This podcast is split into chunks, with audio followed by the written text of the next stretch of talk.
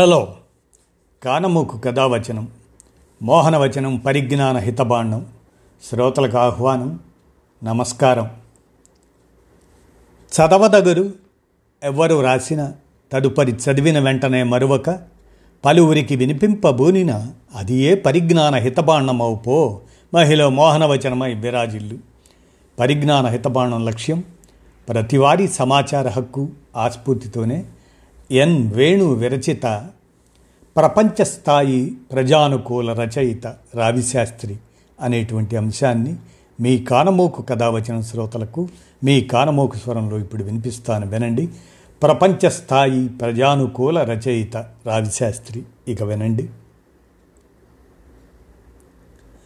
రావిశాస్త్రి రచనల్లో రాజకీయ ఆర్థిక దృక్పథం అనేటువంటి అంశాన్ని పరిశీలిస్తే రాజకీయ ఆర్థిక అంశాలంటే ఆర్థిక అంశాలు గణాంకాలు లేదా రాజకీయాలు కలిపిన ఆర్థిక అంశాలు మాత్రమే అనే సాధారణ అవగాహనతో సువిశాలమైన సాహిత్య జీవితంలో రావిశాస్త్రి ప్రత్యేకంగా రాజకీయ ఆర్థిక అంశాల మీద ఏమైనా రాశారా అని వెతికితే పెద్దగా ఏమీ దొరకకపోవచ్చు. కానీ రావిశాస్త్రి రచనలన్నింటిలో కనీసం పంతొమ్మిది వందల యాభై మూడు అల్పజీవి నుంచి ఇంకా స్పష్టంగా చెప్పాలంటే పంతొమ్మిది వందల అరవై ఒకటిలో రాసిన ఆరు సారా కథల నుంచి పంతొమ్మిది వందల తొంభై రెండులో రాసిన చివరి రచన ఇల్లు. దాని దాకా ఆయన ప్రధాన రచనలన్నిటిలోనూ పూసల మధ్య దారంలా కనపడుతూ ఉండేది రాజకీయ ఆర్థిక దృక్పథమే విద్యార్థిగా విద్యలో భాగంగా ఆయన రాజకీయ అర్థశాస్త్రం చదువుకోలేదు. ఇంటర్మీడియట్లో చరిత్ర బిఏ ఆనర్స్లో తత్వశాస్త్రం ఆయన ప్రధాన అంశాలు ఆక్రమంలోనే తర్కశాస్త్రం ఇంగ్లీష్ సాహిత్యం కూడా చదువుకున్నారు. కానీ ఆయన జీవితమే ఆయనకు రాజకీయ ఆర్థిక శాస్త్ర పరిచయాన్ని దృక్పథాన్ని ఇచ్చిందనాలి. రెండు యుద్ధాల మధ్యకాలపు ప్రపంచంలో ముఖ్యంగా పంతొమ్మిది వందల ముప్పైల ఆకటి దశాబ్దంలో యవనంలో ప్రవేశించిన వ్యక్తిగా ఆయన ప్రపంచ రాజకీయ ఆర్థిక సంచలనాలను అనుభవించారు. అమెరికాలో మొదలైన ప్రపంచాన్ని చుట్టుముట్టిన ఆర్థిక సంక్షోభం భారత ఆర్థిక వ్యవస్థను భారత జనజీవనాన్ని తాకినప్పుడు అది రావిశాస్త్రి కుటుంబాన్ని కూడా స్పృశించింది.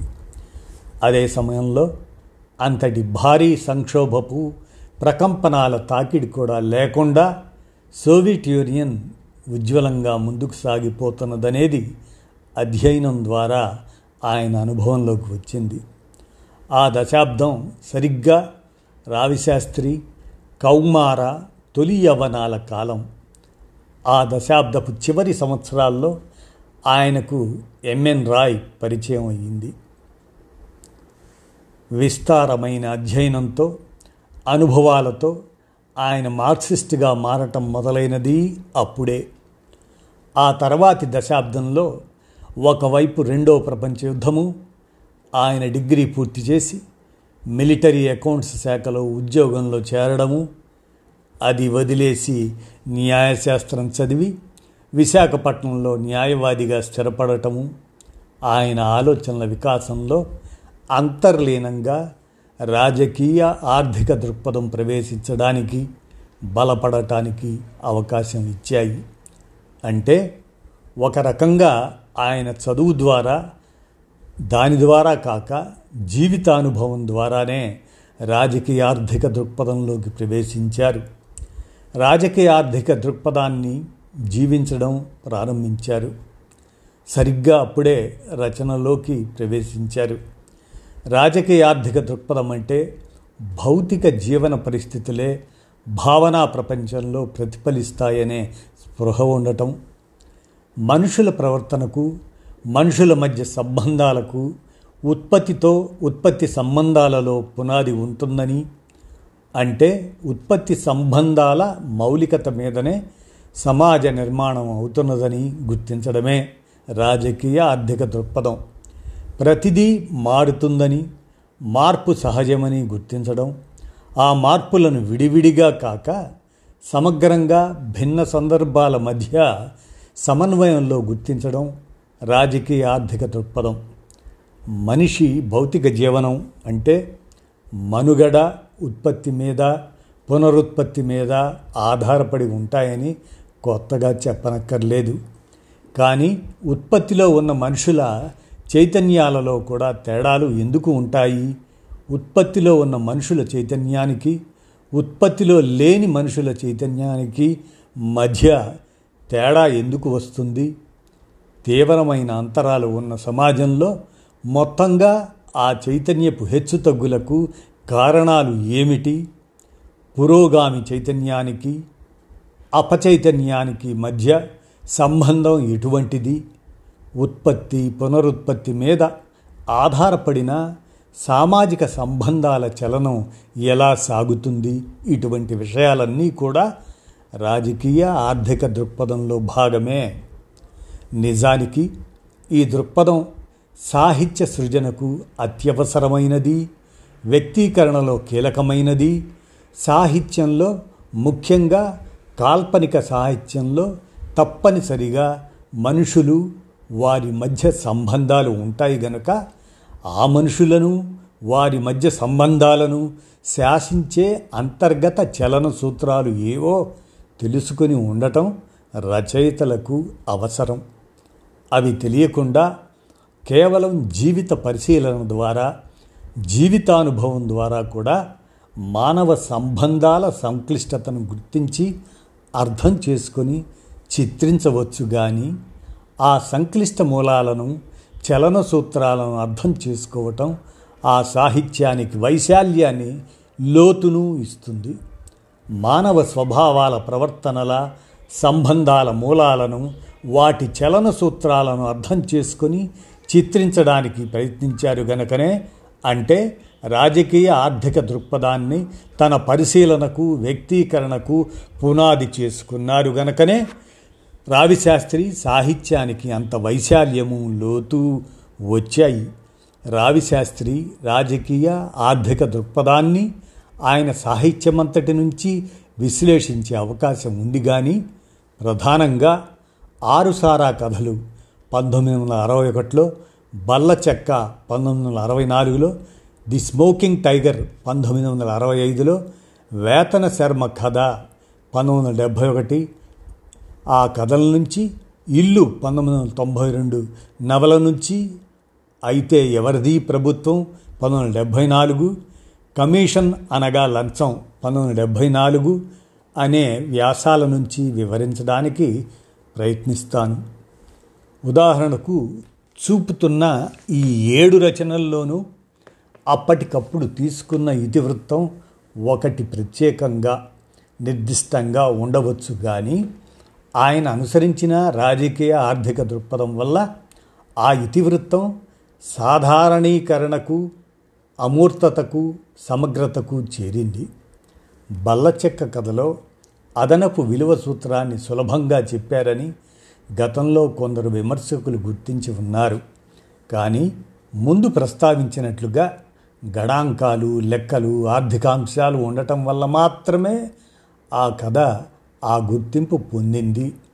అంతకన్నా లోతుగా ఆ కథలో సమగ్ర మానవ సంబంధాల అధ్యయనం మానవ సంబంధాల వెనక ఉన్న ఉత్పత్తి సంబంధాలు అంటే ఆర్థిక సంబంధాల చిత్రణ రాజకీయ ఆర్థిక దృక్పథం ఉన్నాయనే విశ్లేషణ పెద్దగా జరిగినట్టు లేదు.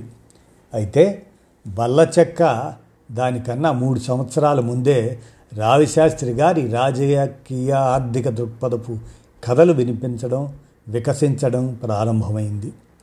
అప్పటికి కనీసం ఒక దశాబ్దంగా కథారచనలోనూ మార్క్సిస్ట్ దృక్పథం ఆధారంగా సమాజాన్ని పరిశీలించి ఆ పరిశీలనను చిత్రించడంలోనూ ప్రయోగాలు చేస్తున్న రావిశాస్త్రి పంతొమ్మిది వందల అరవై ఒకటి ఏప్రిల్ మే నెలల్లో రాసిన అదే ప్రచురించిన ఆరుసారా కథలలో రాజకీయ దృక్పథం స్పష్టంగా నిశితంగా కనిపిస్తుంది. ఇవి చూడడానికి సారా కథలు. మధ్య నిషేధ సమయంలో సారా వ్యాపారం వల్ల పుట్టుకొచ్చే నేర వ్యవస్థ గురించి వాటికి సహకరించే వ్యవస్థాగత యంత్రాంగాల గురించి రాసిన కథలు. కానీ ఆ కథలు చెప్పే క్రమంలో ఆయన రాజ్యం గురించి న్యాయ వ్యవస్థ గురించి రాజ్యంలోని విభిన్న అంగాలు ఆ వర్గానికి ఎలా సేవ చేస్తాయనే దాని గురించి రాశారు. రాజ్యాంగ యంత్రపు అంగాలు సొంత ఆస్తిని యథాతథ స్థితిని కాపాడటానికి ఎలా ప్రయత్నిస్తాయో ఆ క్రమంలో అవినీతికి అక్రమానికి దౌర్జన్యానికి ఎట్లా సహకరిస్తాయో సమగ్ర చిత్రణ చేశారు. భారత రాజ్య స్వభావం గురించి పనితీరు గురించి రాజకీయ అర్థశాస్త్ర పాఠ్య పుస్తకాలు చెప్పగలిగిన దానికన్నా ఎక్కువ పరిజ్ఞానాన్ని ఇవ్వగలిగినవి ఆ ఆరు కథలు. భారత రాజ్యం గురించి స్వయంగా కమ్యూనిస్ట్ పార్టీ భ్రమలు పెంచుకుంటున్న తన శ్రేణులను నిష్క్రియలోకి నెడుతున్న కాలంలో ఈ కథలు వెలువడ్డాయంటే రావి శాస్త్రి దృక్పథపు నైసిత్యం స్పష్టమవుతుంది. ఆ కథల్లో రావిశాస్త్రి అనుసరించిన దృక్పథాన్ని విశ్లేషించడానికి మరొక కోణం కూడా ఉంది. మామూలుగా ఎప్పుడైనా ఒక చట్టాన్ని ప్రవేశపెట్టినప్పుడు అది నేరాలను విచారిస్తుందని శిక్ష వేస్తుందని తద్వారా అరికడుతుందని పాలక వర్గాలు సమర్థనలు చెబుతాయి. సాధారణ సమాజం అంతా ఆ సమర్థనను నమ్ముతుంది. రాజకీయార్థశాస్త్ర దృక్పథం మాత్రమే ఆ సమర్థనల పొరలు వలచి ఆ చట్టం రావడానికి అసలు కారణాలను ఆ చట్టం పర్యవసానాలను చెప్పగలుగుతుంది. ఆరుసారా కథలు ఆ పని చేసేవి. మద్యపానాన్ని నిషేధించడానికి మద్యం ఉత్పత్తి అమ్మకాలలో ప్రభుత్వ గుత్తాధిపత్యం నియంత్రణ స్థాపించి దొంగసారా తయారు చేసే అమ్మే నేరాల్ని అరికట్టడానికి నేరస్తులను శిక్షించడానికి పంతొమ్మిది వందల యాభై రెండులో మద్రాసు రాష్ట్రంలో వచ్చిన ది మద్రాస్ ప్రొహిబిషన్ యాక్ట్ అంతిమంగా ఎలా పరిణమించింది? నేరాలను అరికట్టడానికి నేరస్తులను శిక్షించడానికి వచ్చిన చట్టం దానికదే కొత్త నేరాలను ఉత్పత్తి చేసింది కొత్త నేరస్తులను సృష్టించింది. ఈ వినూత్న పరిణామాల కోణాన్ని ఆరుసారా కథలు అద్భుతంగా వివరించాయి. ఈ కొత్త కోణం సహాయంతో అసలు సామాజిక సమస్య మీద మౌలికమైన కొత్త చూపు ప్రసరించడమే రావి శాస్త్రి రాజకీయార్థిక దృక్పథం. కొత్తగా ఏర్పడుతున్న లేదా రూపు మార్చుకుంటున్న నేర ప్రపంచం రాజ్యాంగ యంత్రం గురించి ఏమనుకుంటున్నది? ఆ నేర ప్రపంచానికి రాజ్యాంగ యంత్రానికి ఎటువంటి సంబంధం ఏర్పడుతున్నది? పోలీసు శాఖ న్యాయ వ్యవస్థ రాజకీయ పాలనా యంత్రాంగాలు చివరికి న్యాయవాద వృత్తి ఈ కొత్త వాతావరణంలో ఎట్లా మారుతున్నాయి? ఈ మార్పుల క్రమంలో అట్టడుగు శ్రామిక ప్రజానీకానికి పొట్టపోసుకోవడం కోసం నేర ప్రపంచం చెప్పిన పనులు చేయడానికి సిద్ధపడిన మామూలు మనుషులకు అందున స్త్రీలకు ఏం జరుగుతున్నది? అరవై సంవత్సరాల కిందటి ఆ సమకాలీన పరిణామాలను వివరిస్తూ ఇటువంటి కీలక ప్రశ్నల వైపు పాఠకుల దృష్టిని మళ్ళించడంలో రావిశాస్త్రి రాజకీయార్థిక దృక్పథం విజయం సాధించింది. సామాజిక సంబంధాలలో అత్యంత మౌలికమైనది రాజ్యానికి ప్రజలకు మధ్య ఉండే ఘర్షణ సంబంధం. ఆరుసారా కథల్లో దాన్ని చిత్రించిన తర్వాత మూడు సంవత్సరాలకు రాసిన బల్లచెక్క అనే కథలో సామాజిక సంబంధాలలో ఉత్పత్తి సంబంధాలలో అతి సూక్ష్మ యూనిట్ అయిన కుటుంబంలో ఆ సామాజిక ఉత్పత్తి సంబంధాలు ఎట్లా ప్రతిఫలిస్తాయో ఏ ఘర్షణకు దారితీస్తాయో చిత్రించడానికి పూనుకున్నారు రావిశాస్త్రి కథన శిల్పంలో భాగమైన కుటుంబ సంబంధాల చిత్రణ పాత్రల నిర్మాణం సన్నివేశాల కల్పన ఇటువంటి వాటిలో రావిశాస్త్రి అప్పటికే ప్రావీణ్యం సంపాదించారు. వాటికన్నా మౌలికమైనది వాటిని మించిపోయినది ఈ కథా ఇతివృత్తం. అది శ్రమ విలువ సిద్ధాంతాన్ని చెబుతుంది. శ్రమజీవులకు శ్రమ ఫలితం దక్కని పరిస్థితులను చిత్రిస్తుంది. ఉత్పత్తి క్రమంలో ఎట్లా అదనపు విలువ పుట్టుకొస్తుందో వివరిస్తుంది. శ్రమ ఫలితం ఎట్లా దోపిడీ అవుతుందో చెబుతుంది. కథలో లాభం అనే మాట చాలాసార్లు వస్తుంది. అది వర్గ సమాజపు రాజకీయార్థశాస్త్రంలో కీలకమైన మాట. ఆర్థిక గణిత ప్రమేయంగా ఉండవలసిన ఆ మాట మామూలు భాషలో కూడా చొరబడి అతి మామూలు సందర్భాలలో కూడా వినియోగంలోకి వచ్చింది. ఇంటరెస్ట్ ఆసక్తి అనే మామూలు మాట వడ్డీ అనే అర్థంలోకి మారి ఆధునిక సమాజంలో ఆసక్తి వడ్డీ ఎట్లా పర్యాయ పదాలుగా మారిపోయాయో మనకు తెలుసు. ఆ లాభాకాంక్ష మనిషిని ఎట్లా మానవ సంబంధాల నుంచి దూరం చేస్తుందో చెప్పడం ఈ కథలో ఒక అంశమైతే కథ చెప్పినవి అంతకన్నా లోతైన అంశాలు. మామూలు ముడిసరుకు కూడా కాదు. చెదపట్టి చెడిపోయే దశలో ఉన్న వస్తువుకు మానవ శ్రమ ఎట్లా విలువ కల్పిస్తుందనేది లేబర్ థియరీ ఆఫ్ వాల్యూ. ఈ కథ చెప్పిన ఒక అంశం. అది చూసి పిల్లలు మామూలు మనుషులు ఎట్లా అచ్చరు పొందుతారో లాభాకాంక్ష పరులు మాత్రం అందులో లాభాన్ని ఎట్లా చూస్తారో పరాయీకరణ ఎలియనేషన్ ఈ కథ చూపుతుంది. ఆ శ్రమకు కొన్ని కూలీ డబ్బులో లేదా అల్లుడనే ఆధారంతో మరిన్ని డబ్బులు ఇచ్చినప్పటికీ అసలు ఆ లాభం ఎట్లా తయారైందనేది సర్ప్లస్ వాల్యూ ఈ కథ చూపుతుంది. అవి చెదపట్టి చెడిపోయినా సరే కానీ లాభానికి తప్ప అమ్మను అనే మాట ఉపయోగ విలువ కన్నా మారకపు విలువలకే ప్రాధాన్యత ఇచ్చే స్వభావానికి సూచన. నా కష్టమే నీ లాభం కాదా అన్న మాట శ్రామిక వర్గపు ప్రశ్న. ఒకడు నష్టపోతేనే ఇంకొకడికి లాభం అనే మాట దోపిడీదారుల సిద్ధాంతాన్నో యథాతథవాదుల సమర్థనను వ్యక్తం చేస్తుంది. దానికి జవాబుగా కష్టపడ్డవాడు నష్టపోతేనే మిగతా వాళ్ళకి లాభాలు అని సమాజం గురించి రాజకీయ ఆర్థిక విశ్లేషణను చెబుతుంది ఈ కథ. అలాగే పంతొమ్మిది వందల అరవై ఐదులో రాసిన కథ ది స్మోకింగ్ టైగర్ రెండు సిగరెట్ కంపెనీల మధ్య పోటీని అందులో భాగమైన వ్యాపార ప్రకటనల పోటీని చిత్రిస్తూ పెట్టుబడిదారుల మధ్య ఘర్షణను ఒకే వర్గంలోని వ్యక్తుల సంస్థల మధ్య ఎంత భీకరమైన పోరాటం జరుగుతుందో చూపిన ఈ కథ. తరతరాల నుంచి యుగ యుగాల నుంచి జరుగుతున్న అన్యాయం అది. ఈ అన్యాయం ఇంకెంతకాలం ఇంకా ఎంతకాలం నిలబడుతుందో ఎప్పుడు ఎవరొచ్చి ఈ అన్యాయం మానవుల మధ్య మరింక జరగకుండా దాన్ని తుదముట్టిస్తారో కదా అని అనిపిస్తుంటుంది.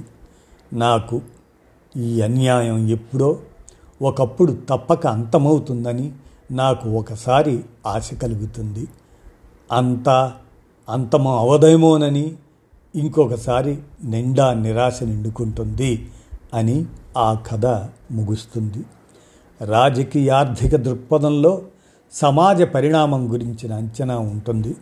సమాజ పురోగతి గురించిన ఆశావహ ధోరణుల సూచన ఉంటుంది. వర్తమానం విధించిన ప్రతికూల ధోరణుల స్పృహ ఉంటుంది. ప్రత్యేకంగా ఈ కథ పంతొమ్మిది వందల అరవై ఐదులో రాసిందని గుర్తుంచుకుంటే ఈ దేశంలో కమ్యూనిస్ట్ పార్టీగా పేరు పెట్టుకున్న పార్టీ వర్గ సామరస్య పార్టీగా మారిపోయిన తర్వాత దాని నుంచి చీలి విప్లవకార పార్టీగా ఆవిర్భవిస్తుందనుకున్న పార్టీ కూడా ఆ మార్గమే పట్టిన తర్వాత కాలపు కథ ఇది. ప్రతీప ధోరణులదే పైచేయిగా కనపడుతున్న కాలపు కథ ఇది. నక్సల్బరీ ప్రజ్వలనకు ముందరి కథ ఇది. కాళీపట్నం రామారావు యజ్ఞంకు సమకాలీన కథ ఇది. అతి త్వరలోనే కాలం మారిపోయింది. నక్సల్బరీ శ్రీకాకుళాలు సమాజ రంగస్థలం మీదకి వర్గ పోరాటాన్ని మున్నెన్నడూ లేని విధంగా తీసుకువచ్చాయి. ఇప్పుడిక రచయిత రాజకీయ ఆర్థిక దృక్పథం స్పష్టంగా ఆశావహ ధోరణి చిత్రించవలసిన పరిస్థితి ప్రారంభమైంది. రావిశాస్త్రి రచనల్లో ఆ మార్పుకు పంతొమ్మిది వందల అరవై ఏడు తర్వాతి రచనలన్నీ అద్దం పడతాయి. పంతొమ్మిది వందల డెబ్భై ఒకటిలో రాసిన వేతన శర్మ కథ మరొక సూచిక. దోపిడీ వర్గం తన దోపిడీ కొనసాగటానికి మధ్యతరగతిని ఎట్లా సాధనంగా వాడుకుంటుందనేది సామాజిక ఉత్పత్తి సంబంధాలలో ఒక ముఖ్యమైన కోణం. పాలక పాలిత వర్గాల మధ్య నిరంతరం సాగే వర్గ పోరాట చలనం రాజకీయ అర్థశాస్త్ర వస్తువు. అంతిమ పరిశీలనలో ఈ వర్గ విభజన వాస్తవమే కానీ అనేక చారిత్రక సామాజిక రాజకీయ సాంస్కృతిక ప్రాదేశిక కారణాల వల్ల ఈ వర్గ విభజన చాలాసార్లు అస్పష్టంగా మారిపోతుంది. ఏ వర్గానికి చెందని వారుగా తమను తాము గుర్తించుకునేవారు ఒక వర్గ అస్తిత్వంలో ఉండి అన్యవర్గ భావజాలంలో ఉండేవారు అస్పష్టతతో అటు ఇటు ఊగిసలాడేవారు ఉంటారు. వర్గ పోరాటం వర్గ విభజన తీవ్రతరం కాని సమయంలో మధ్యతరగతి స్థలం విశాలంగానే ఉంటుంది. పాలక వర్గాలు యథాస్థితిని కొనసాగించడానికి ఈ వర్గ గందరగోళాన్ని వాడుకుంటాయి. ప్రజల్లో అపచైతన్యాన్ని వ్యాపింపజేస్తాయి. ఊగిసలాడే మధ్యతరగతిలో గణనీయమైన భాగాన్ని తమ సమర్థకులుగా మార్చుకోవడానికి ప్రయత్నిస్తాయి. ఈ స్థితిని రావిశాస్త్రి గొప్ప రాజకీయార్థిక దృక్పథ నైశిత్యంతో చిత్రించారు. మధ్యతరగతి పాలకవర్గం వైపు నిలబడటానికి దారితీసే కారణాలేమిటి? ఉత్పత్తి సంబంధాల ఘర్షణలో ఏ ప్రయోజనాల రాపిడిలో మధ్యతరగతి దోపిడీ వైపు వెళ్తుంది అని చూపడానికే ఆయన వేతన శర్మ కథ రాశారు. నిజానికి ఆయన రాసిన కాలానికి మధ్యతరగతి నక్సల్బరీ శ్రీకాకుళాల వైపే ఎక్కువగా నిలబడింది. కానీ ఆయన రాజకీయ ఆర్థిక దృక్పథం గడిచిన దినాల్లో జరిగిన రానున్న దినాల్లో జరిగే అవకాశం ఉన్న మధ్యతరగతి పరిణామాన్ని చిత్రించదలిచింది. ఈ కథలో రాచరికం నేపథ్యంలో మార్కండేయుడనే మహర్షి చెప్పిన బోధనల వల్ల తిరుగుబాటు జరిగి అందులో అందరితో పాటు చిన్న జీతాల మీద బతకలేకపోతున్న కరణాలు కూడా చేరుతారు. కానీ రాజు మార్కండేయ మహర్షిని చంపేసి విపరీతమైన హింసతో ఆ తిరుగుబాటును అణచివేస్తాడు. అప్పుడు కరణాలలోంచి వేతన శర్మ వచ్చి ఈ దోపిడీ అనేది ఉండటం వల్ల మనకి ఏం నష్టం ఉంది? అని ప్రశ్నించి సమాజం పూర్తిగా మారితేనే కానీ జీవితాలు బాగుపడని వాళ్ళు చాలామంది ఉన్నారు. వాళ్ళు విప్లవాలు తెస్తారు చావుకి తెగిస్తారు. మనం ఆ కోవకి చెందుతామా? చెందం. సమాజం ఇలానే ఉన్నప్పటికీ మనకి బాగుపడే అవకాశాలు ఉన్నాయి మనకి వేతనాలు పెరిగితే రాజులు మారనవసరం లేదు. రాజ్యాంగము మారనవసరం లేదు. మాకు వేతనాలతోనే సంబంధం ఉంది. కానీ విప్లవాలతో సంబంధం లేదు అని తన వర్గాన్ని రాజసమర్థకులుగా మార్చేస్తాడు. ప్రభుత్వోద్యోగులకు వేతన శర్మే మొట్టమొదటి పీఠాధిపతి. ఆ తర్వాత వేతన శర్మలే కార్మిక నాయకులుగా కూడా రూపొందడంతో ప్రభువులంతా సకల ధన కనక వస్తు వాహనాలతో తులతూగుతూ ప్రశాంతంగా జీవించుకు వస్తున్నారు. ఎక్కువ జీతాల కోసం సమ్మెలే తప్ప సమసమాజం కోసం విప్లవాలు వద్దంటారు ప్రభువులు. అవునంటారు ప్రభుత్వోద్యోగులు అంటారు రావిశాస్త్రి. వర్గ సమాజ సంబంధాల సంక్లిష్టతను కళాత్మకంగా విశ్వసనీయంగా ఆకర్షణీయంగా చిత్రించిన ఈ కథ రావిశాస్త్రి రాజకీయ ఆర్థిక దృక్పథపు నైసిత్యానికి మరొక ప్రతీక.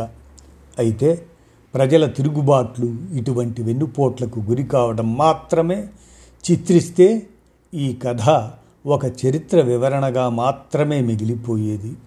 కానీ రావిశాస్త్రి రాజకీయ ఆర్థిక దృక్పథంలో మరొక ప్రధాన అంశం ఆశావహ దృష్టి. అందుకే మరైతే మార్కండేయుడు లేవదీసిన విప్లవం ఏమైంది? అది రాజవర్గపు కత్తులకు ఎంత మటుకు ఎరైంది. వేతన శర్మలు పొడిచిన వెన్నుపోటుకి చాలా మట్టుకు గాయపడింది. మిగతాది అలసట తీర్చుకొని మర్నాడెప్పుడో చిచ్చుగా మారడానికి వీలుగా అడవుల్లో తలదాచుకుంది అని తాను రాసిన పంతొమ్మిది వందల డెబ్భై ఒకటి వర్తమానాన్ని మాత్రమే కాదు ఎల్లకాలపు వాస్తవాన్ని కూడా చిత్రించారు. ఇక ఇల్లు నవల మొత్తానికి మొత్తంగా ఒక కళారూపపు రాజకీయార్థిక దస్తావేజు. ఇల్లు సొంత ఆస్తి అనే భౌతిక రూపం. దానికోసం ఆకాంక్ష దాని మీద మమకారం అనే భావజాల రూపం. ఆ భౌతిక భావజాల రూపాలకు ఈ వ్యవస్థలో పెరుగుతున్న ప్రాధాన్యం సొంత ఆస్తిని భావనను పెంచి పోషించే పరిరక్షించే న్యాయ వ్యవస్థ రాజ్యాంగ యంత్రపు అక్రమాలు ఈ వ్యవస్థనే మార్చదల్చిన వర్గ పోరాటం వంటి అనేక రాజకీయ ఆర్థిక అంశాలు కుటుంబ సంబంధాల మానవ సంబంధాల స్త్రీ పురుష అనురాగాల నేపథ్యంలో అద్భుతంగా చిత్రించిన నవల ఇల్లు. ఇక ఆయన కాల్పనికేతర రచనల్లో వ్యాసాల్లో ప్రకటనల్లో రాజకీయ ఆర్థిక దృక్పథపు ఛాయలు అనేక చోట్ల కనిపిస్తాయి. పంతొమ్మిది వందల డెబ్భై నాలుగులో రైల్వే సమ్మె సందర్భంగా రాసిన అయితే ఎవరిది ప్రభుత్వం? ఆ వ్యాసంలో రాజ్యాధికారం ఏ వర్గం చేతుల్లో ఉన్నదో వారిని ఎట్లా తొలగించవలసి ఉన్నదో చాలా స్పష్టంగా చెప్పారు. ప్రభుత్వం ఎవరిదో ఒక్కొక్కరిని అడిగి జవాబు స్పష్టంగా తెలియనప్పుడు ప్రభుత్వం ఎవరిదో అల్లూరి సీతారామరాజును అడగమంటారు. ఆయన లేడు గదా అంటే వెంపటాపు సత్యమును అడగమంటారు. ఆయన కూడా లేడు కదా అంటే చారు మజుందార్ని అడగమంటారు. ఆయన కూడా లేడు కదా అంటే విడివిడి సమ్మెల్లో పడిపడి లేచిన వారందరినీ ఒక్కసారిగా లేచి ఉవ్వెత్తుగా లేచి పెను ప్రళయంగా ఓ సవాల్ సమ్మెకు పిలుపునిమ్మందాం అప్పుడు ఎవడైతే వారి మీదకు కత్తెత్తుతాడో వాడిది మాత్రం ఈ ప్రభుత్వం అని మనకు తెలిసిపోతుంది అని ఒక గహనమైన రాజకీయ ఆర్థిక విశ్లేషణను అతి సులభంగా చెప్పారు. అలాగే అప్పుడే రాసిన కమిషన్ అనగా లంచము. ఈ వ్యాసంలో ప్రభుత్వ రంగ ప్రైవేటీకరణ గురించి భారత సమాజంలో ఆ తర్వాత ఇరవై సంవత్సరాలకు ముమ్మరంగా జరిగిన పరిణామం గురించి గొప్ప రాజకీయ ఆర్థిక దార్శనికతతో రాశారు.